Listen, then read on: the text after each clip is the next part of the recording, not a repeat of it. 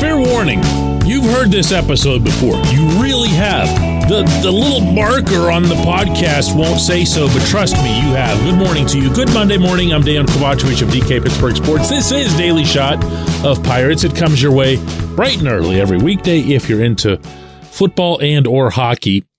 I also offer daily shots of Steelers and Penguins in the same place that you found this. Twins 2, Pirates 0. It might as well have been somebody else something. Pirates nothing. You know this, right? You know this script. Even if you had absolutely no idea what had actually occurred yesterday in Minneapolis, you would know this part. The part where they get zero runs, the part where the other team's pitcher is either perfect or has a no hitter through three, four, five, six, seven, eight innings. The part where one poor guy on the Pirates pitching staff gives up a couple of runs and unfairly gets scrutinized for giving up a couple of runs because his team couldn't score any at all. The part where the only competent at bats had by anyone came from Andrew McCutchen, Bryan Reynolds, and, and yeah, them. The part where afterward, it's just, man, that other guy, he just had everything going. He was just pitching lights out. We got pitched to today. That's one of my favorites. We got pitched to today. The part where that other pitcher entered the game with a nine something ERA because that happened yesterday as well with Dallas Keuchel having some of the ugliest numbers in all of Major League Baseball. What's, what's new in this scenario? What changes in this scenario other than the sporadic out of nowhere burst of offense that'll occur once every week or two?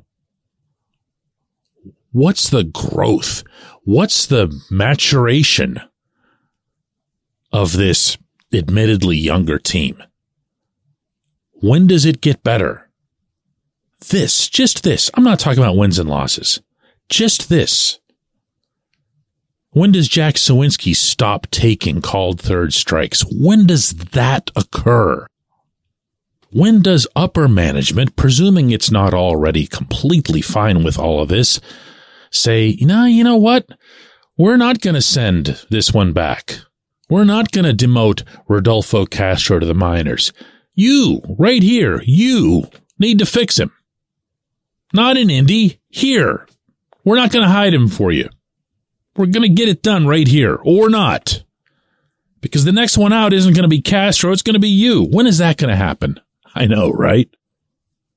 So yeah, so I'll, I'll, I'll prepare for this program and try to think of something original. I'll try to think of something that hasn't come up except that it's based on a thing, a scene that hardly ever changes.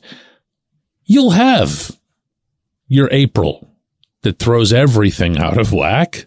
You'll have the 20 and 8 start. You'll have everyone getting excited. You'll have everyone getting optimistic. I was too. I'm not making it sound like I was some exception.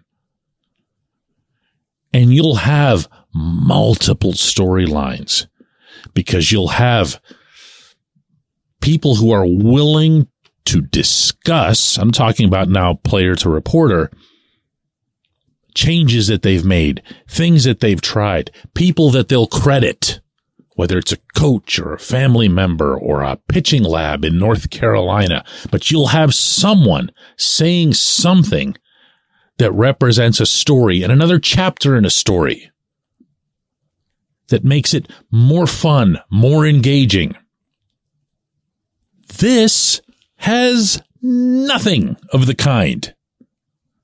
Because even the things that get you interested, and I'm talking about now just as whether it's a listener, a viewer, a reader, a consumer of media in any form, not just this program, not just the stuff that I write. What gets you engrossed what gets you wanting more is when you f- want to find out what what happened, what what actually made this situation better. Because now I care about this player and in turn this person. None of that's there. So I'll get the knocks and I I appreciate that. In fact, I happen to agree with it. That too many of the subjects on this show are uh, Andy Haines. He's the worst hitting coach ever. Why don't they get rid of Andy Haines? Oscar Marin. Who gets better under Marin? Why did Mitch Keller have to go to the pitching lab? Why did Roansy Contreras have to go to the pitching lab? Why are all the prospects losing all of their velocity? Why are the major leaguers losing their velocity? Why do the Pirates lead the universe in called third strikes? Why do they just stand there and watch pitches go by? You want to talk about umps? That's what they did yesterday in Minneapolis. They talked about Laz Diaz, who had a terrible, terrible performance behind the plate. But guess what? That's also part of the same stale story. I don't care if the ump had a strike zone that was a continent wide. I really don't. I don't even care if it was unfairly the other way around for the Twins. I just don't because you've done nothing. You, the Pirates, collectively, institutionally, have done nothing to earn any sort of respect from any ump because of the passive approach. This has been true since the dawn of umpiring, and it's going to remain true until that admittedly blessed day when the robot umps take over. But that's not the year that we're in. That's not the reality that we're in. So it doesn't matter. It doesn't matter. Umps tell everyone from little league on up, swing the bat. We got no use for you just standing there holding that thing on your shoulder. Swing the bat. Act like you want to be up there and hit. Act like a hitter. This team has none of that. And this team has shown not the tiniest proclivity toward doing that. And so, just like I'm going to do tonight at PNC Park in covering Pirates versus Cardinals from the press box, I'm going to create content that accurately reflects the subject matter, which means there's an excellent chance you'll hear exactly the same show again tomorrow when we come back J1Q. This portion of Daily Shot of Pirates is brought to you by our friends at North Shore Tavern, that's directly across Federal Street from PNC Park. It's home of Steak on a Stone, an eating experience, underscoring the word experience. The steak is brought to you partially cooked on an 800 degree stone, and you do the rest. It's a ton of fun, it's a great meal, and it's a baseball atmosphere like no other in Pittsburgh. North Shore Tavern, right across Federal Street from PNC Park. Your front door, your car, your bike, your computer, your gun. Safety is a habit. Every day you lock and secure your home and everything you want to keep safe. Gun safety and responsible storage are no different and the best way to help prevent accidents, misuse, and theft. If you have a firearm, own it, respect it, and secure it. Visit projectchildsafe.org. Brought to you by the National Shooting Sports Foundation and the Bureau of Justice Assistance.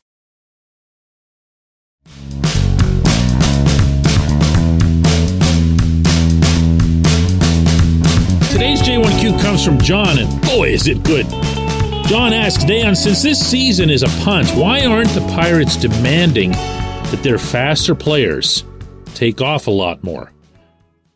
We're now toward the middle of the pack in attempts per game, as opposed to being near the top of attempts in April. It would make sense that with nothing to lose, the players would learn their limits this year, and the only way to do that is to try to steal more often. Stealing bases is an art and a skill. A team like the Pirates need to utilize whatever marginal advantages they might have, especially since they can't afford to acquire top end power or pitching. John, I tend not to be a conspiratorial type. In fact, I'm not going to lie to you. I allow almost all of that sort of thing to pass through one ear and out the other. However, the Pirates were, in fact, attempting to steal bases at an amazing pace back in April. They were succeeding at an equally amazing pace. They made it look as if runs were just going to grow on trees, that all that someone like Ji-hwan Bae in particular needed to do was to crawl on his hands and knees to first base, and you were going to get a run out of it somehow, some way. Didn't it feel like that back then? What happened? Well, they went to Denver. Okay. And here comes the theory. But something happened in Denver I don't know what. I don't know if it was Elias Diaz had some kind of book on somebody from his time in Pittsburgh. I'm joking, although Diaz did have a really good defensive series. But the Rockies 100% sniffed out what the Pirates were doing. I don't know what it was. I don't know who it was. But I know that the Rockies had unreal results in that three game set, which by the way was the beginning of the quelling of the whole 20 and 8 thing. After that, all you saw was the Pirates getting thrown out by everybody. Didn't matter whether they were facing a righty or a lefty, didn't matter how good the defensive catcher was for the opponent. They were just getting thrown out. Then they started getting picked off. Because getting thrown out wasn't enough, they also had to get picked off. And then from there, they pretty much just stopped running. As you point out. Why? I don't know. I don't know. I've asked. The only answers I'll get are something along the lines of, well, well, Oneil Cruz would have been a big part of that. Well, uh, Cruz would have been a big part of everything. You can use that applied to everything. Sure, Cruz would have stolen bases.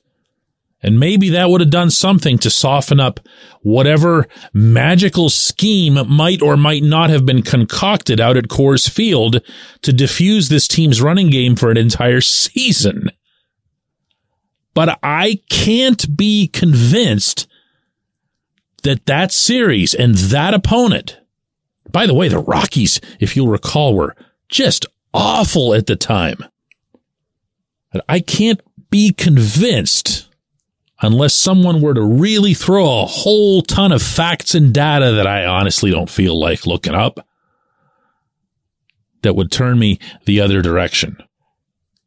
Heaven forbid that this coaching staff could have come up with some kind of antidote, whether or not it was the Rockies, whether or not it was Cruz or whatever else, that somebody could have said, hey, you know what?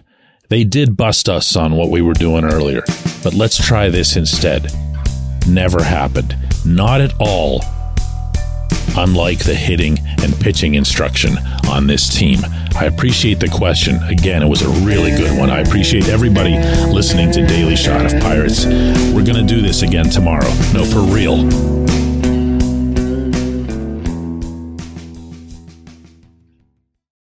For the ones who work hard to ensure their crew can always go the extra mile, and the ones who get in early so everyone can go home on time, there's Grainger, offering professional grade supplies backed by product experts so you can quickly and easily find what you need. Plus, you can count on access to a committed team ready to go the extra mile for you. Call, clickgrainger.com, or just stop by. Grainger, for the ones who get it done.